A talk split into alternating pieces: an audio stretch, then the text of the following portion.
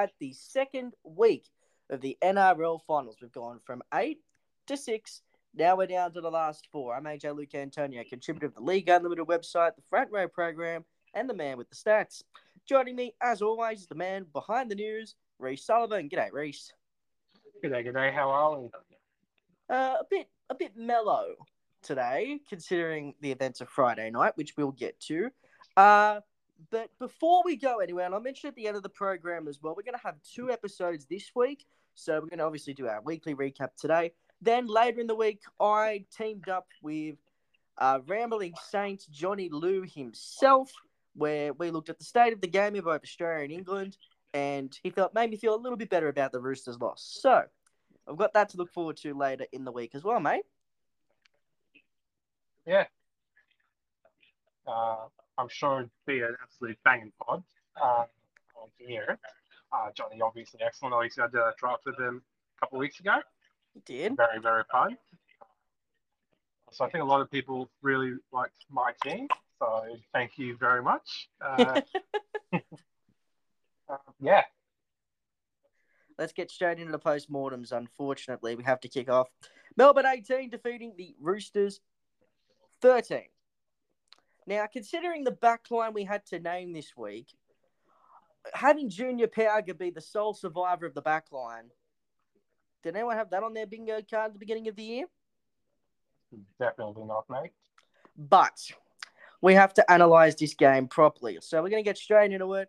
A uh, bit of a bumpy start for both sides. Melbourne made an error in their own end. The Roosters couldn't capitalize. But in traditional Rooster style, we concede a penalty, let Melbourne camp upfield, and Tyran Wishart, deputising for Jahrome Hughes, put on a bit of a step and a go, didn't he? Yes. Just, you know, found a little bit of space. First man missed, second man missed, dummy, and away he goes. Not something we, not something we've seen from Tyran Wishart this season, but it's great to see he's got it in his bag. Yeah. Uh, he isolated. He did really well trying to. He got on the outside of Keary because Keary had to make that decision whether he was committed fully on Wishart or going out the back towards Nick Meaney. And Brandon Smith could have done a better job, I thought, coming across. But it is what it was. We were down 4 0 early. Uh, we won a captain's challenge again, bit of errors. We're going back and forth, back and forth, back and forth until the major drama of the game, ladies and gentlemen. The biggest one of them all. Harry Grant knocked on. I do not need to have another discussion about this. Yes, we also could conceded a penalty and they scored, but that's not the point.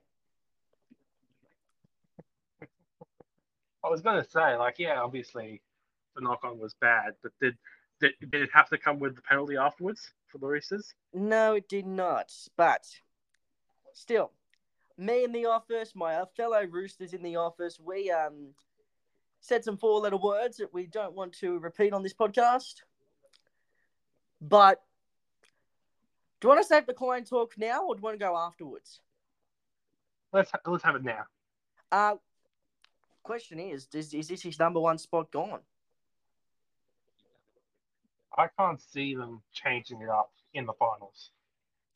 Like obviously from in a vacuum, hundred percent that number one spot needs to go.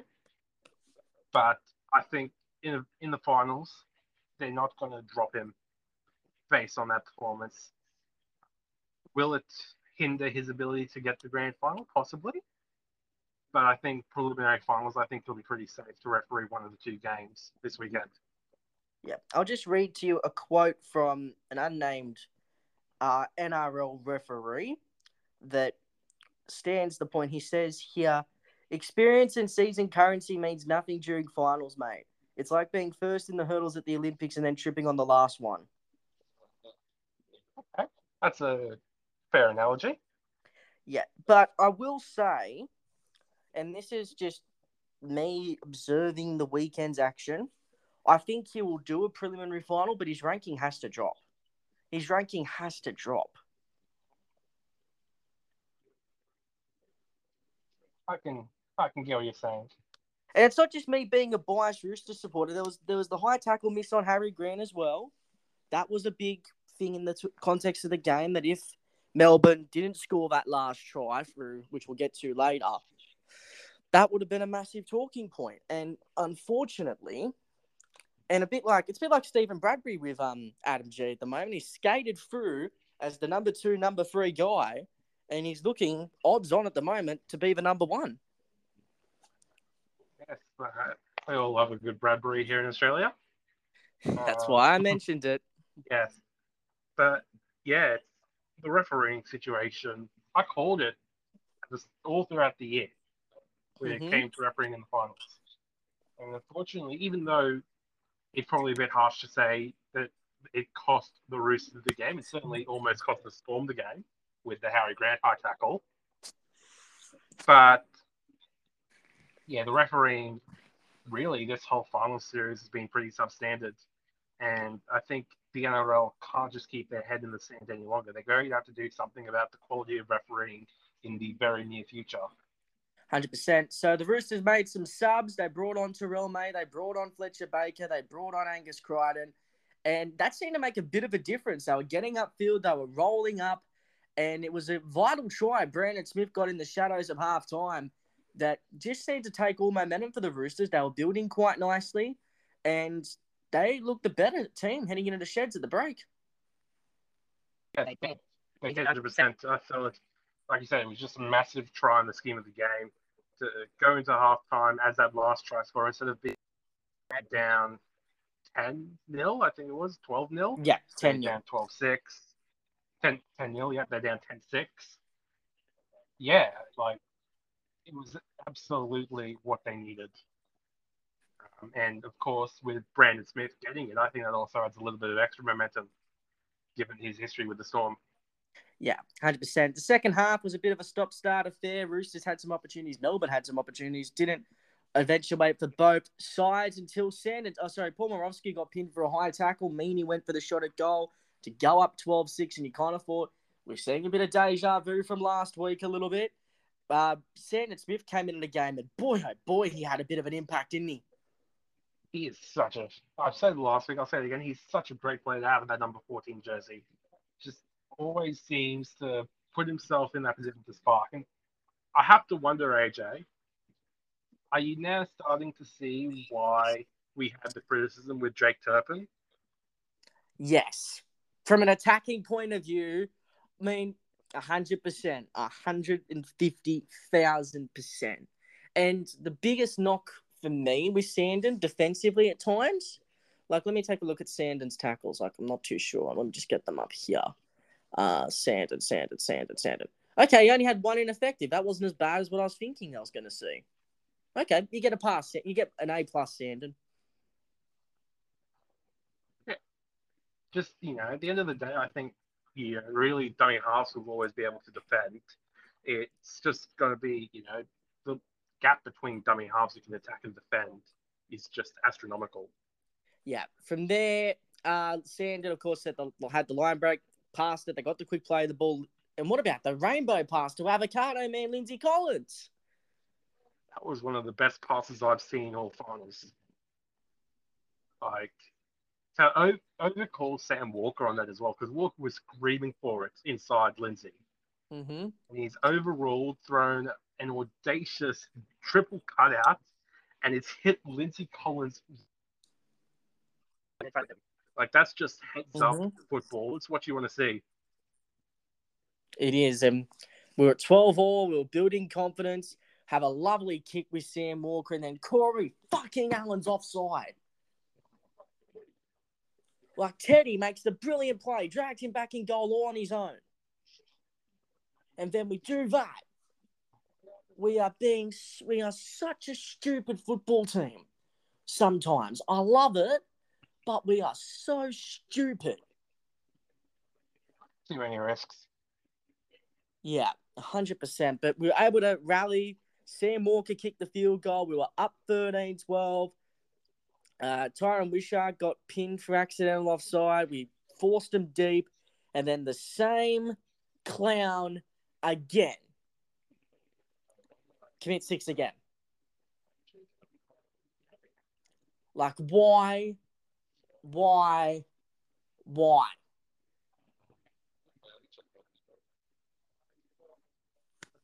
just context in the point of the game, mate. Just now you're starting to see what happens when you put the, you know, the backups in. Yeah, and I'm not going to blame Junior Pauga for the kick on defusal on Will Warbrick. I'm surprised they didn't do that sooner in the game. Just the context of the game that just hurt. I'm not going to blame Pauga at all. Yeah, but it's not very good, obviously. Mm-hmm. So, let's talk about the season for the Roosters. Um, I want to talk about our forwards quickly. Siua Wong, great. Lindsay, great. Ever since I started ripping in to Victor Radley, he has turned a corner. You must be listening, mate. He had a very good final series. Very, very He- good. Since he came back from his hamstring, he's been great. I think probably He's the biggest great. bonus was that he was he wasn't sin-binned in the finals because he he could have come close with the hitting Harry Grant, but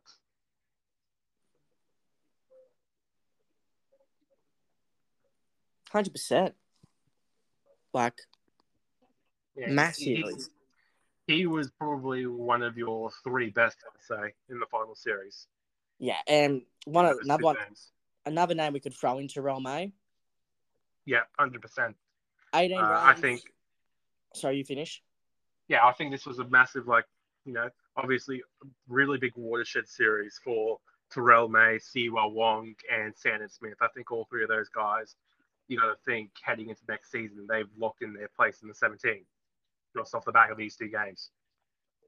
Yeah, hundred percent. Eighteen runs, one hundred and thirty-one meters. Led the game in tackles. He had forty-five in fifty-six minutes. Absolute tank. I love him. But for the Storm, oh, also Teddy was outstanding, 234 meters. How could I forget saying Teddy? Uh, for the Storm, no Hughes, no worries. Munster stood up in a big way. Harry Grant, outstanding. Christian Welch with that intercept, outstanding. Uh, I didn't think they got the impact necessary out of the Asofa-Solomona in whatever role they had him in. Uh, the back five outside of Reimis Smith did their job. But for the Storm, they're taking on Penrith next week. How did they rally up to get them? Well, if, if Hughes and Coates are back, it's a boost for them. Uh, they're probably going to need both of those guys in the squad if they're going to have any chance to win. What they need to do is number one, figure out the best way to get production out of NAS. Just like you said, that's back to back games now where he's been really limited in his impact on the game. So I think they have to do something different to make him be that star prop he has been for so long. Then number two, they need Munster to really have that kick on, have that game where he just shows like that star quality. You know, we've we've seen it so many times with him. It seems like he can almost flick a switch whenever he wants to and just, you know, dominate. He needs to do that again. If he can take Penrith by the scruff of the neck, he I think Melbourne will have every chance to win the game. Yeah, and I think if they have Jahrome Hughes in there as well, that's going to be an extra element of boost. There, my friend, it's just with Melbourne, I don't know. Like, I think they should have absolutely buried us. Like, just like through the middle, I thought they had chances where they could have gone out wide, targeted our outside backs a little bit more, but they just didn't. Like, they had more chances, arguably, than us to win the game. And Well, the it didn't take until end of the day, Melbourne have scored 18 points through their first two finals games. And they're about to go up against the best defensive team in the comp. Not looking good at all for them. Mm-hmm. Hundred percent, my friend.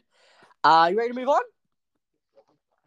Uh, yes. Uh, actually, I'll ask you one more question. Go ahead. Just one more quick question. So now for the Roosters, Yes. you still haven't advanced to the preliminary finals since the grand final win in 2019. Yep. How much longer do you think you can keep running it back with this core? I think over the next couple of years you'll see changes. No doubt about that. Keary, I think 2024 will be his swan song. I think Crichton's going to be going. From all reports to Rara, JWH is retiring next year. Tupou's probably retiring next year. So that's four senior players out of the squad we've got already. And I don't want to look at it as a disadvantage. I think is an opportunity because you have Sandon Smith in the wings. I don't know if you're watching the uh, Jersey Flegg. We've got another young half by the name of Cassius Tia. He was. I heard you talking about him. He was outstanding in that Flegg semi final. Uh, we've also got forwards in that squad who I have raved about for months. You've just seen it. You're given Wong and May opportunities. You add Nuffy Whyte in there to get opportunities. And this core's going to get better. Spencer Leniu's coming in next year. I'm licking my lips at the moment. And then you're going to have outside backs. We've got Dom Young coming in. Uh, Lewis Murphy from Wakefield coming in. I'm really excited about both of them. They bring spark, genuine speed into this side that something you've heard me talk about a couple of times that, that we're lacking in our squad, just genuine out and out pacer. Mm-hmm. Yeah, I think definitely, you know, be foolish to say the Roosters, their window is closed. But I just, you know, I think there will be a transition period similar to what there was in 2016. I thought the transition period was this year, to be honest. And I'm just going to cut in here. Holbrook's coming in to fix the attack. Yeah, that's a massive get. I'm so excited that Holbrook's fixing the attack because not only we're going to have structure, but more importantly, we're going to have Sam Walker playing more off the cuff footy than ever before and back rowers that can hit lines and run good lines. So I'm really excited about what this is going to bring to us. But I think, mate, I think out and out, um, Roosters will have the best coaching team in the league next year between Robbo, Holbrook, Cordner, and Friend. Pardon me. Um, but yeah, okay. I think yeah, Roosters should have probably the best coaching structure. That would be massive for them. Yeah, 100%, my friend. But anyway, we are going to move on. Warriors 40, Knights 10. Up the Waz, ladies and gentlemen. We went off to Mount Smart Stadium. I refuse to call Go Media Stadiums. a, t- a helpful tipster tipped me off to me doing that last week. And thank you very much for doing that. I appreciate it. Uh, Newcastle got the ball first and dropped it in the first 30 seconds. That set up the tone rather quickly. took them 15 minutes to complete the That too, but Charnze Nicoll-Klokstad breaking through down that right hand side. The combination with Shaun Johnson, outstanding, wasn't it? Didn't miss a beat those two in those two weeks Johnson was off, that's for sure. Just seeing K looked so much more alive being able to feed him those balls. So yeah. Yeah. And then it didn't help when they conceded a penalty. They had to do a lot of defense in a short period of time. And that's when you saw them isolate that right that right hand side of the Knights, and Addin Fonua-Blake just hits that hole, doesn't he? Exactly. Uh, but yeah, just it was a bit soft for the Knights, I thought. I think the gap was way too wide for that type of play. Um, but obviously, AFB he has found his way through those holes in the past. So yeah, that's for sure. But anyway, they made another mistake, Newcastle. Dominic Young, I thought Montoya did a really good job on him, and he sco- he got rewarded with a try. Uh, that got it to 16 0, and the Newcastle Knights just looked out infused in all aspects. And a well des- deserved try for Greg Marzhew. Uh, down the right hand side, a bit of redemption for him, uh, but it just seemed to be in the motions for the rest of the first half for both sides. Yeah, exactly. Just Warriors not really trying to push the ledger too much. I think the Knights caught a little bit of momentum after the Marzhew try, and the Warriors did a really good job at being able to just keep the line firm and hold them out. I think if the Knights had scored again before halftime, it might have been a bit of a different game. But the Warriors did their job, played possession, defended really well, and went into halftime with that 10 point lead. 100%, mate, my friend. Uh, let's go through the second half quickly. Uh, Dylan Lucas sliced through for a try, but I thought the pass was a bit forward. Yeah, right. yeah, not the only one. It was. I thought it was very forward. 16 10 is the score, and Jack Hetherington concedes the penalty, and Dylan Walker with a bit of an assist off the goalpost for 22 10. Yes. Um, yeah. Look, you can't penalise the goalpost for obstruction there, but certainly wasn't clean. Yeah, just a silly penalty again. Then we, how many times have we said that about him? A lot. Yeah. Um, But yes, was, uh, yeah. Just from there. DWZ. Sorry, mate. Oh, but yeah, I'm just going to say soft penalty leads to the try, and after that, the Knights don't get another chance really to get back into the game. Mm-hmm, 100%. Uh, DWZ broke way down the right hand side, and you saw Rocco Berry do some Herculean effort to reach that football out. In Mm-hmm. there's very few words to describe it. Just great strength, great body positioning, you know, just excellent will to just force that ball down.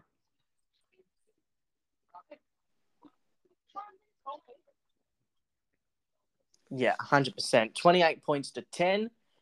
From there, two quick tries.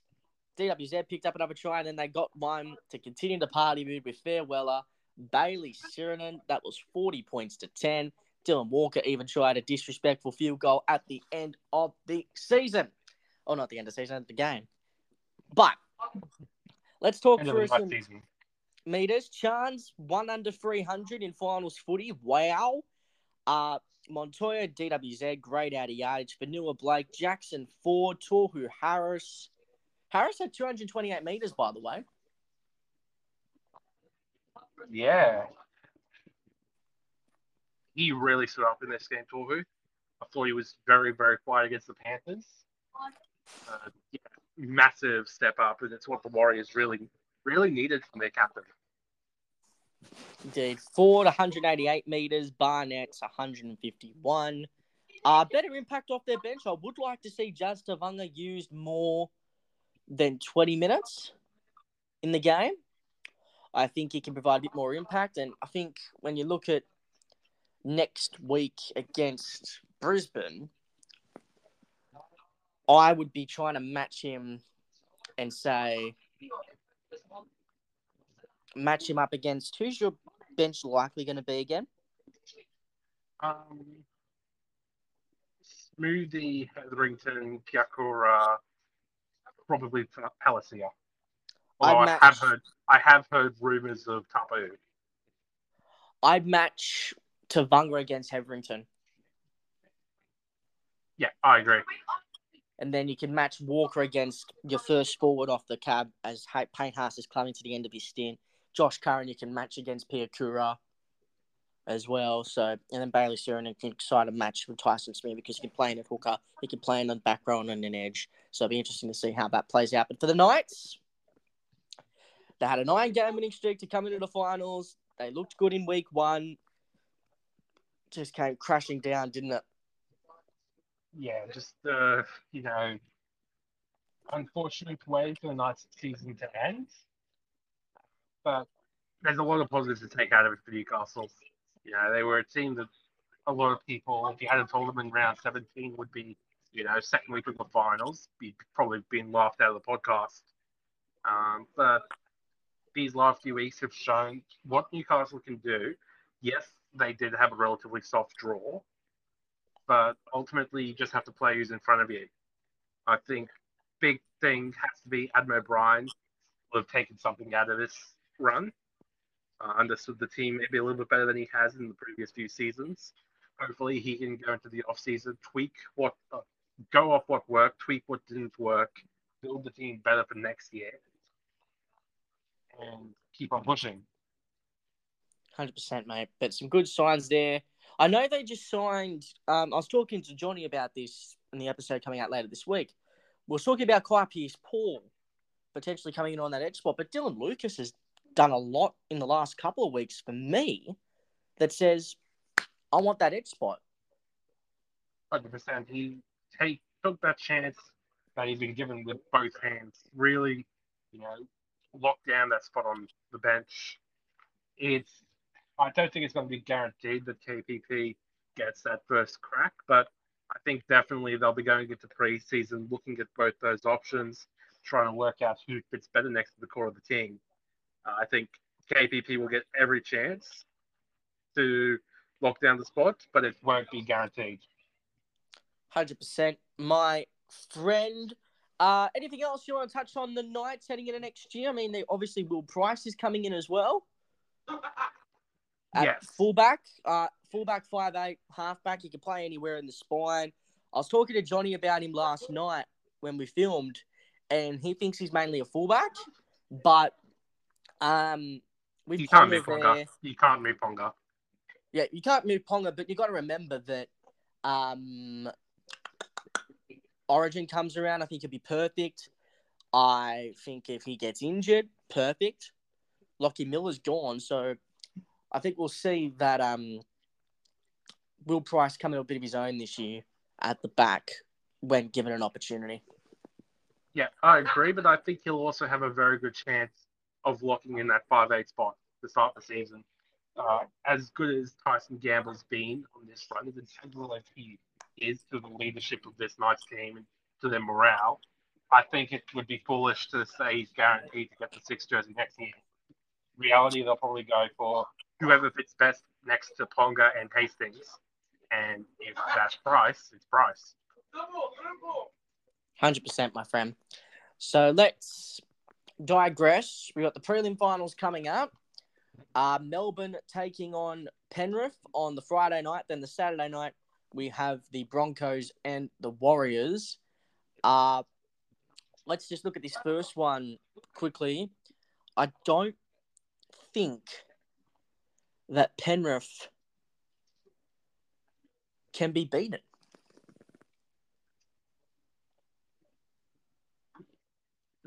I tend to agree.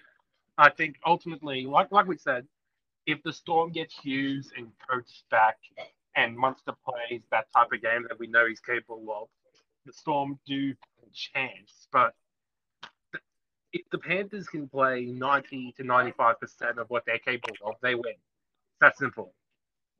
Like I think they're just such a class above the Storm at the moment, and we saw that when they matched up towards the back end of the season. Mm-hmm. hundred percent. The only question for the Panthers would be if Luai is put back in and isn't hundred percent.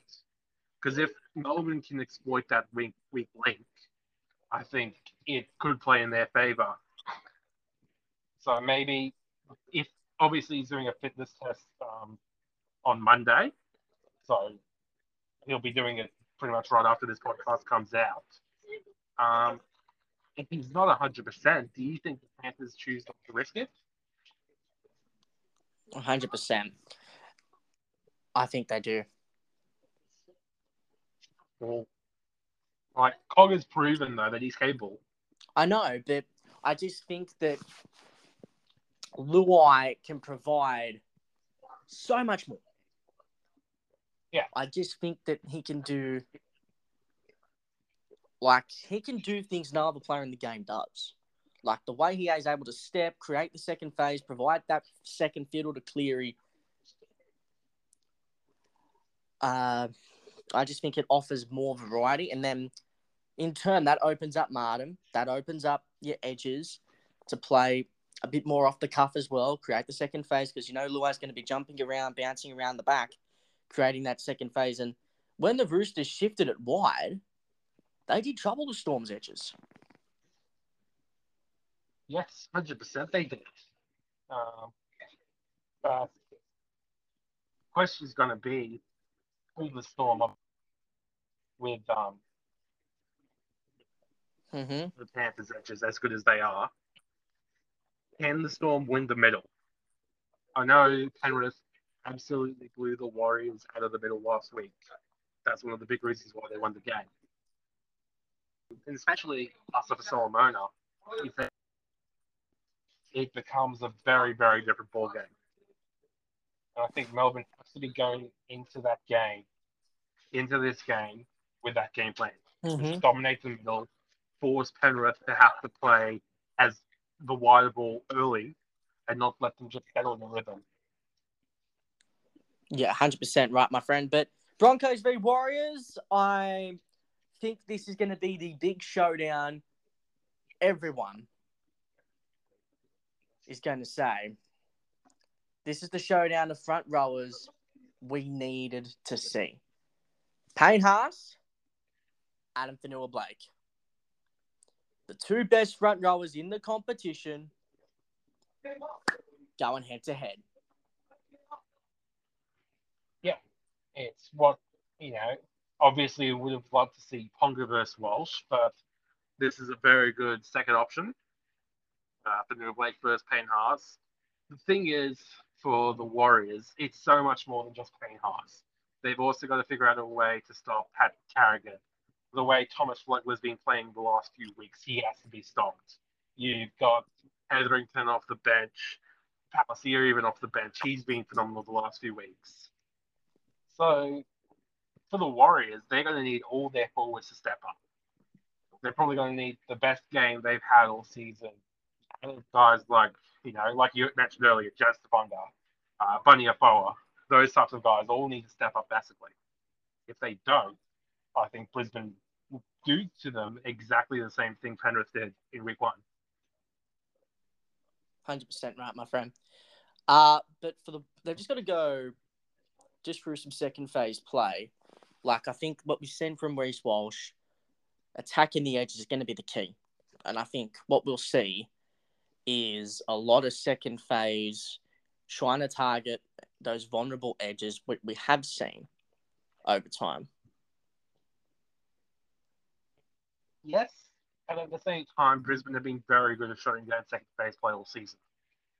They've been very good at Billy Walters and Kobe Hetherington are both extremely good at wrapping the ball in tackles.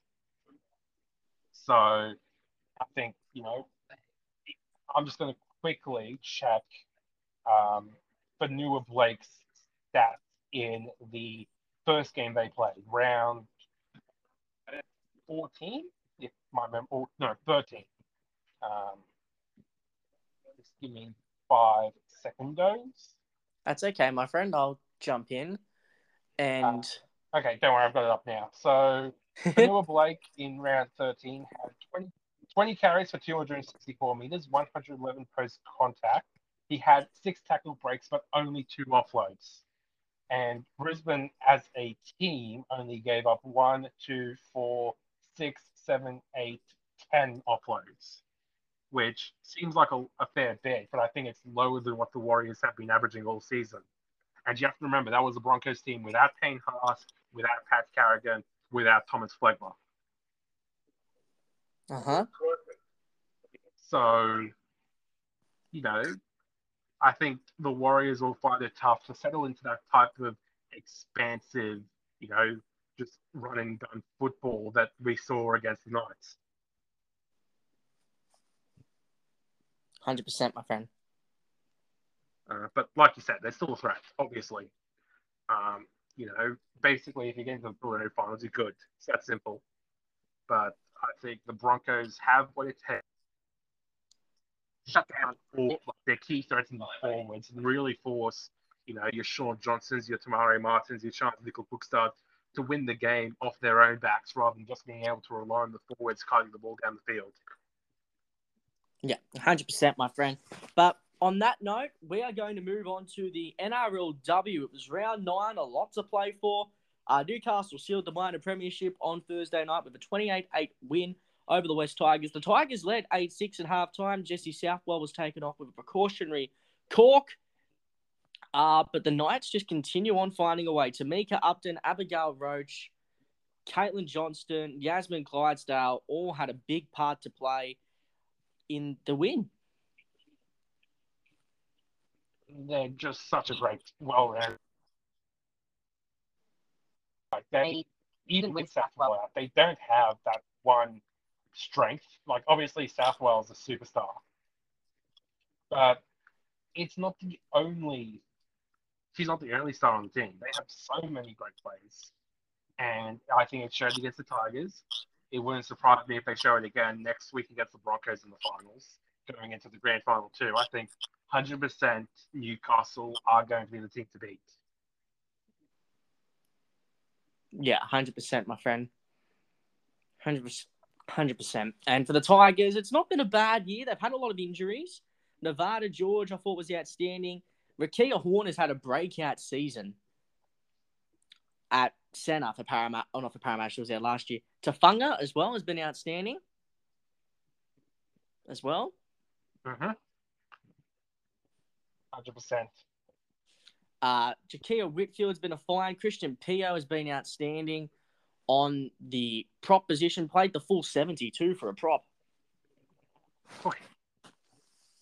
Not bad. Okay. Moving on. Well, before we move on, how do you what do you how do you grade the Tigers on a scale from A to D? Um, C, I think. Obviously, they had a very good start to the season, but then back half of the year they just shit in a bucket. So, yeah, C sounds good. Pretty painfully average. 100% right, my friend. Uh, but moving on, Roosters 40. Cowboys 16. It was a tense first half. The Roosters led 12 10 before Tarryn Aiken.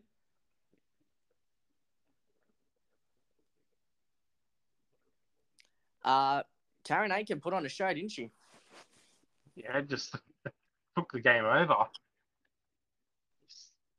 Excellent performance from her.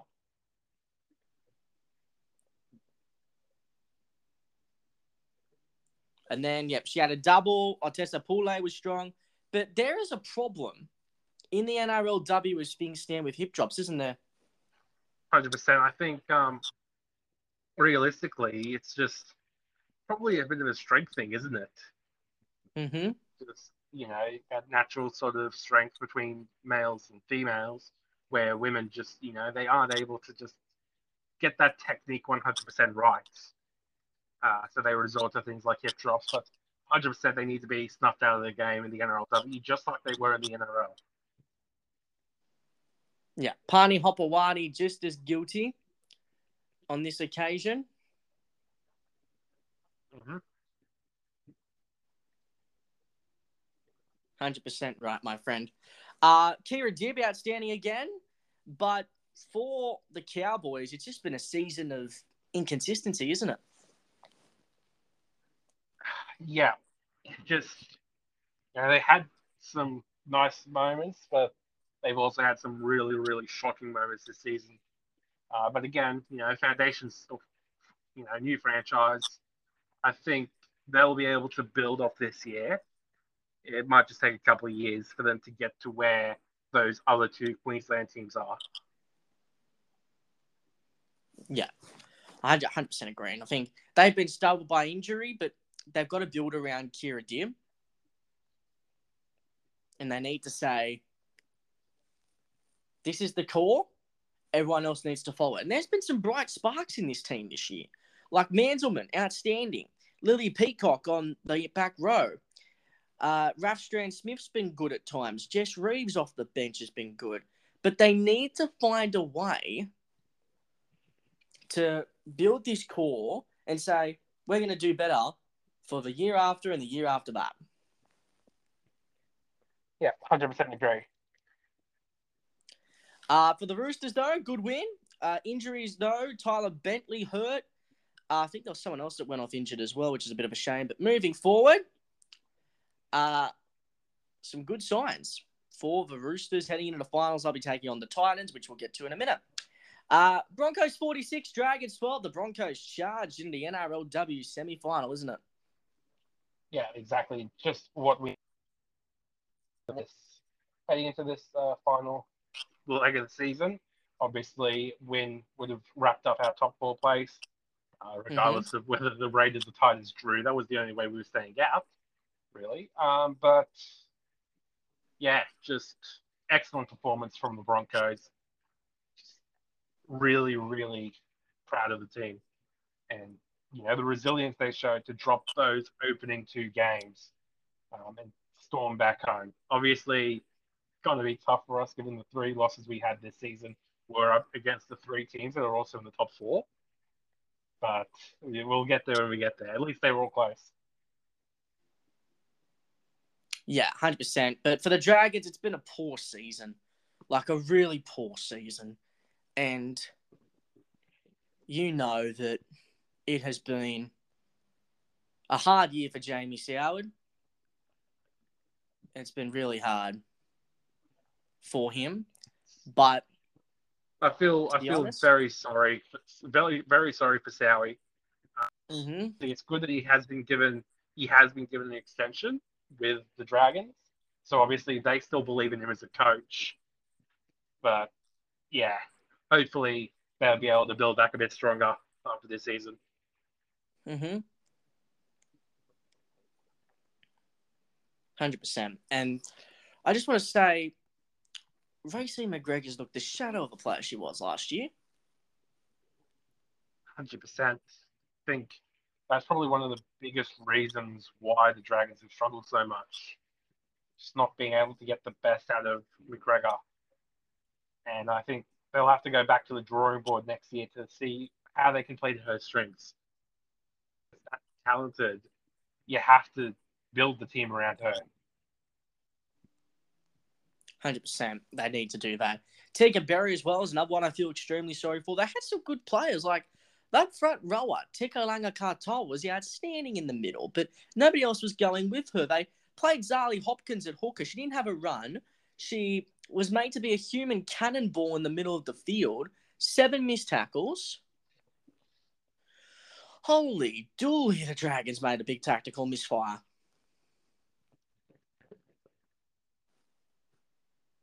Yeah, just look at the end of the day, they had nothing to lose, did they? So worth taking a bit of a gamble, seeing if it works. But unfortunately, the answer is no. Mm-hmm. Hundred percent. But grading the Dragons year, where do you give them on a scale of A to D? You've gotta go D. Just D for disappointing. Yeah, hundred percent. Uh, I forgot about the Cowboys before. I'm going to give them a C just because of the injuries they've had as well. Yes, I agree. Uh, let's move on. Sharks 56, Parramatta 6, the first half century of the NRLW season. This was a turn off after 20 minutes.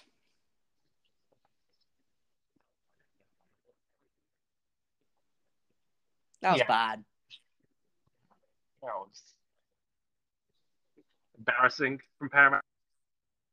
You know, obviously they've had a very tough season, but you would have hoped they shoot they showed a little bit more fight in their final game. But just really, really poor way to end the season.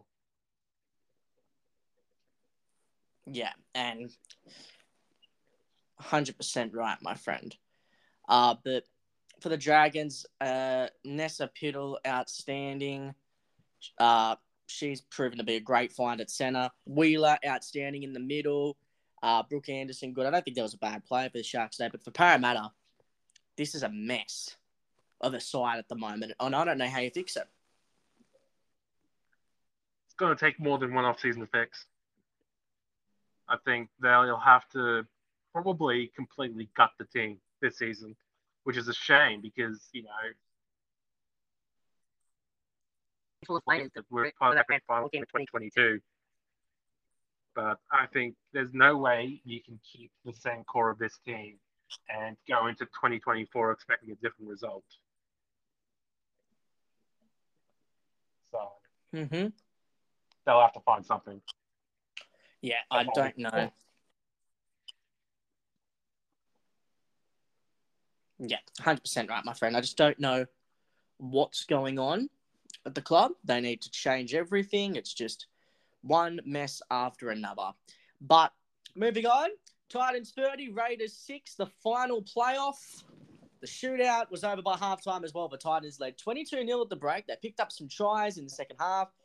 And yep, the Raiders, their first season comes to an end. I don't think you can call it a disappointment. Right, definitely can't. They were easily the best of the four foundation. Uh, I keep calling them foundation side. The four new franchises.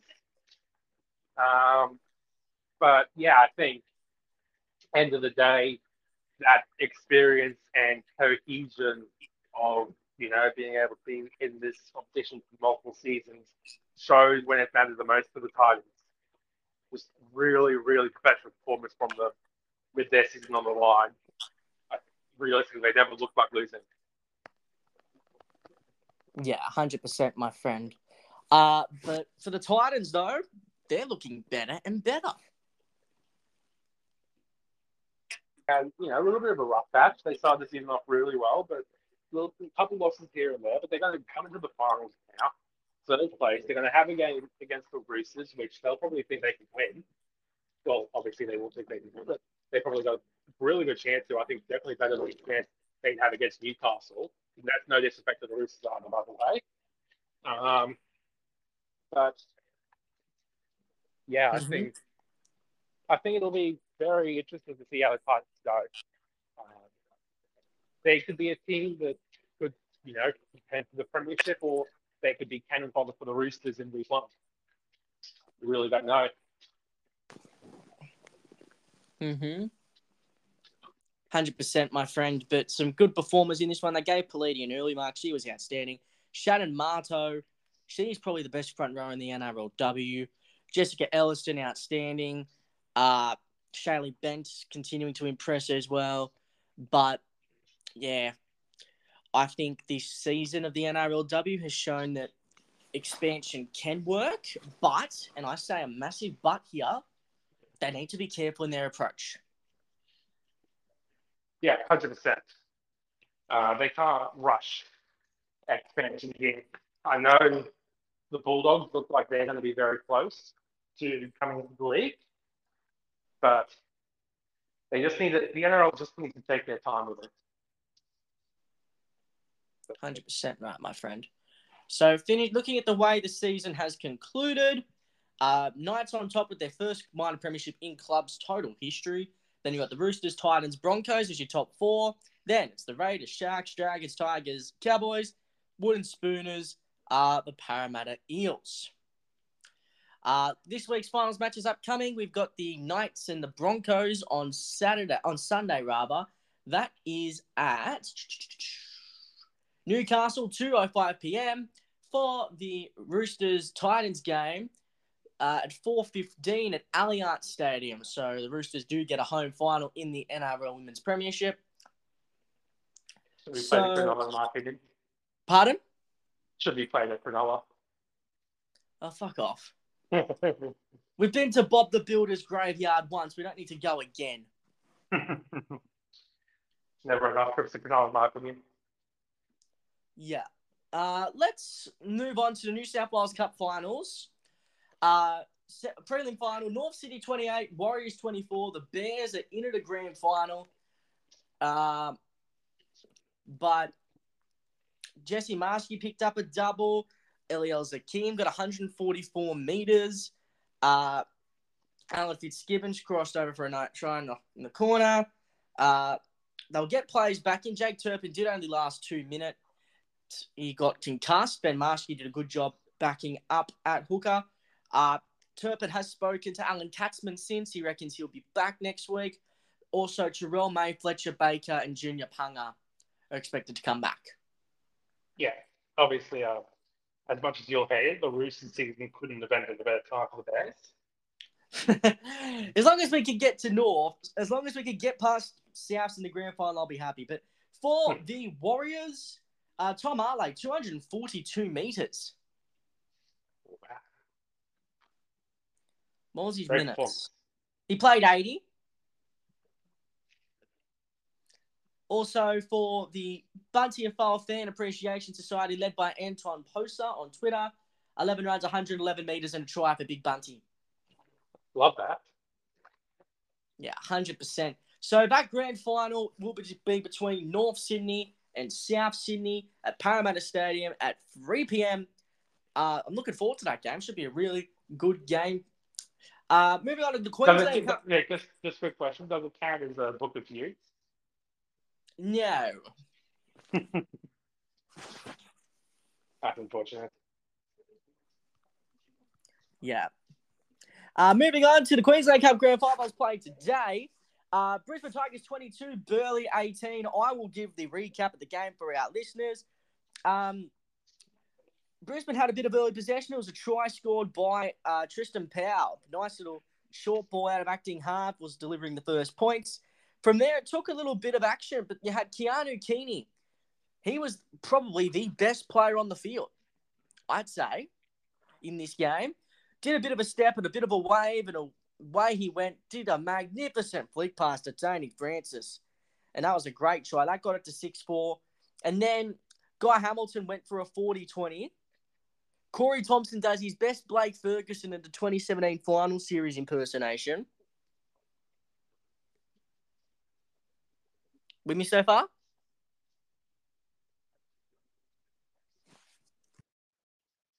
Then you had the 40 20 with Corey Thompson doing his best Blake Ferguson impersonation, mate. You would have been absolutely awesome.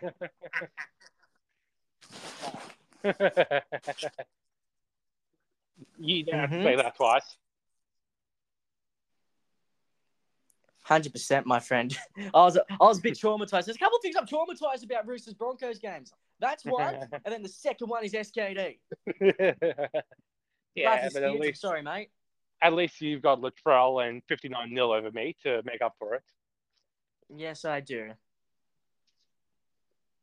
Yes, I do. But Burleigh didn't have the lead for long. A Jonah Pezet bomb was taken out of the air by Kane Bradley to score for the Tigers. It was 12 8 at the break.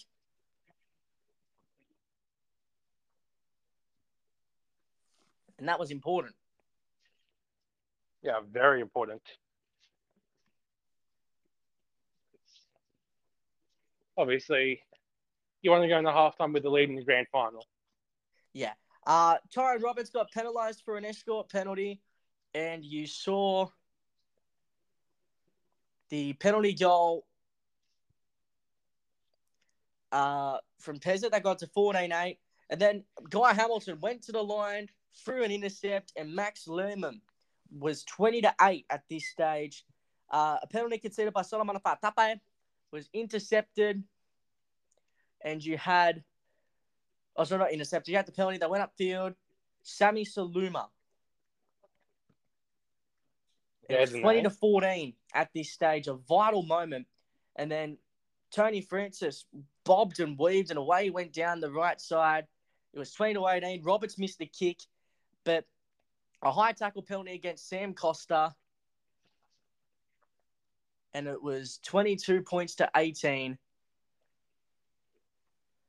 And that was it. The Brisbane Tigers are the first team officially onto grand final day in what was a good Yeah. game of football. Keanu Keeney got the Duncan Hall medal as the best player on the field.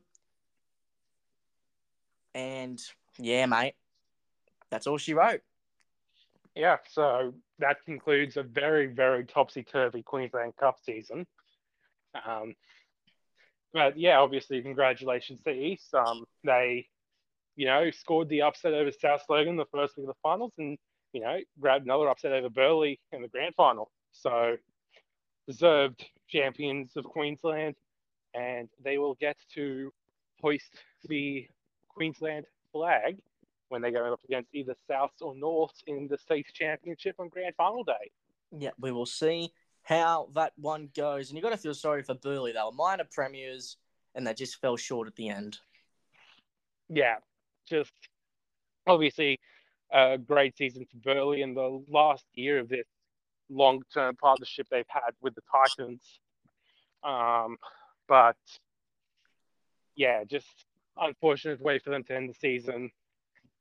Um, yeah, just really, I'm sure, absolutely gunning for them. But end of the day, that's what happens in the grand final. There's always one winner and one loser. So, 102%, my friend, at the moment. Uh, let's move on to this week's LOL Cow of the Week. no. This week was a bit of a dull week. It could have been easy to go with Ashley Klein, but let's just go with something very easy. Brian Fletcher from the Panthers. Oh, yes. Go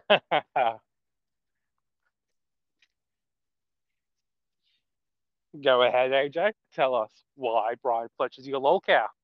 He did an article this week, and he says that. Uh, where did he say it? Where did he say it? He says that Brisbane should not be allowed to play at their home ground for a prelim final Now, why would he say that?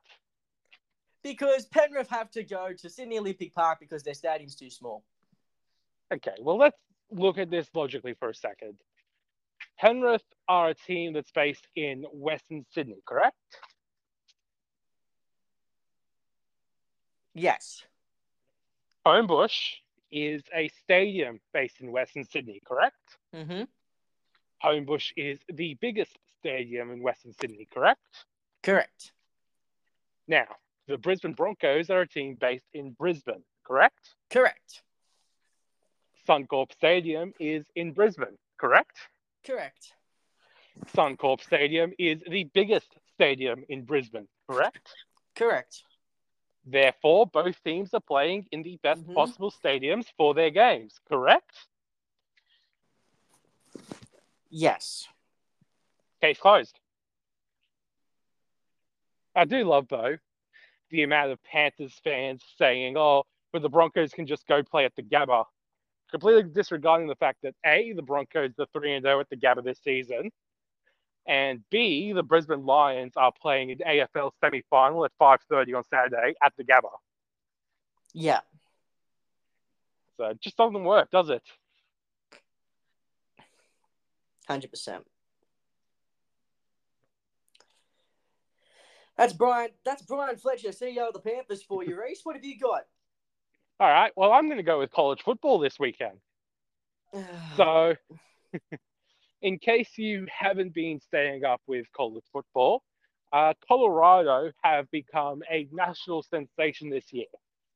Uh, coached by NFL legend Deion Sanders, quarterbacked by Heisman Trophy candidate and Deion's son, Shedeur Sanders. They started the season off 2 0, and they really captivated the national media. But they were going up against their big rivals, Colorado State University, uh, this weekend and CSU went out to an early lead, and they went into halftime with the lead, as you do. Uh, the media went to interview the CSU coach, and he gave some trash talk to Colorado, and there were a lot of um, a lot of uh, social media personalities, predominantly white, who were saying that CSU had spent time in the film room instead of doing what Colorado's done, which is, you know, a lot of promotional stuff, a lot of working with superstars. Um, unfortunately for them all, Colorado came back. Uh, they managed to score a t- touchdown and a two point conversion in the dying seconds to tie the game at 28 all. And then they went on to win in overtime. They go to 3 and 0, and CSU are left with a lot of egg on their face. You love to see it. Indeed, you do. Indeed, you do. Hundred percent, my friend. But that is where we leave it, my friend. chaotic week. Absolutely nuts. But mate, thank you very much for joining us. Thank you for having me, AJ. We're down to the final four. We are down to the final four. It's the big dance. We'll see you then. All right. Bye, guys.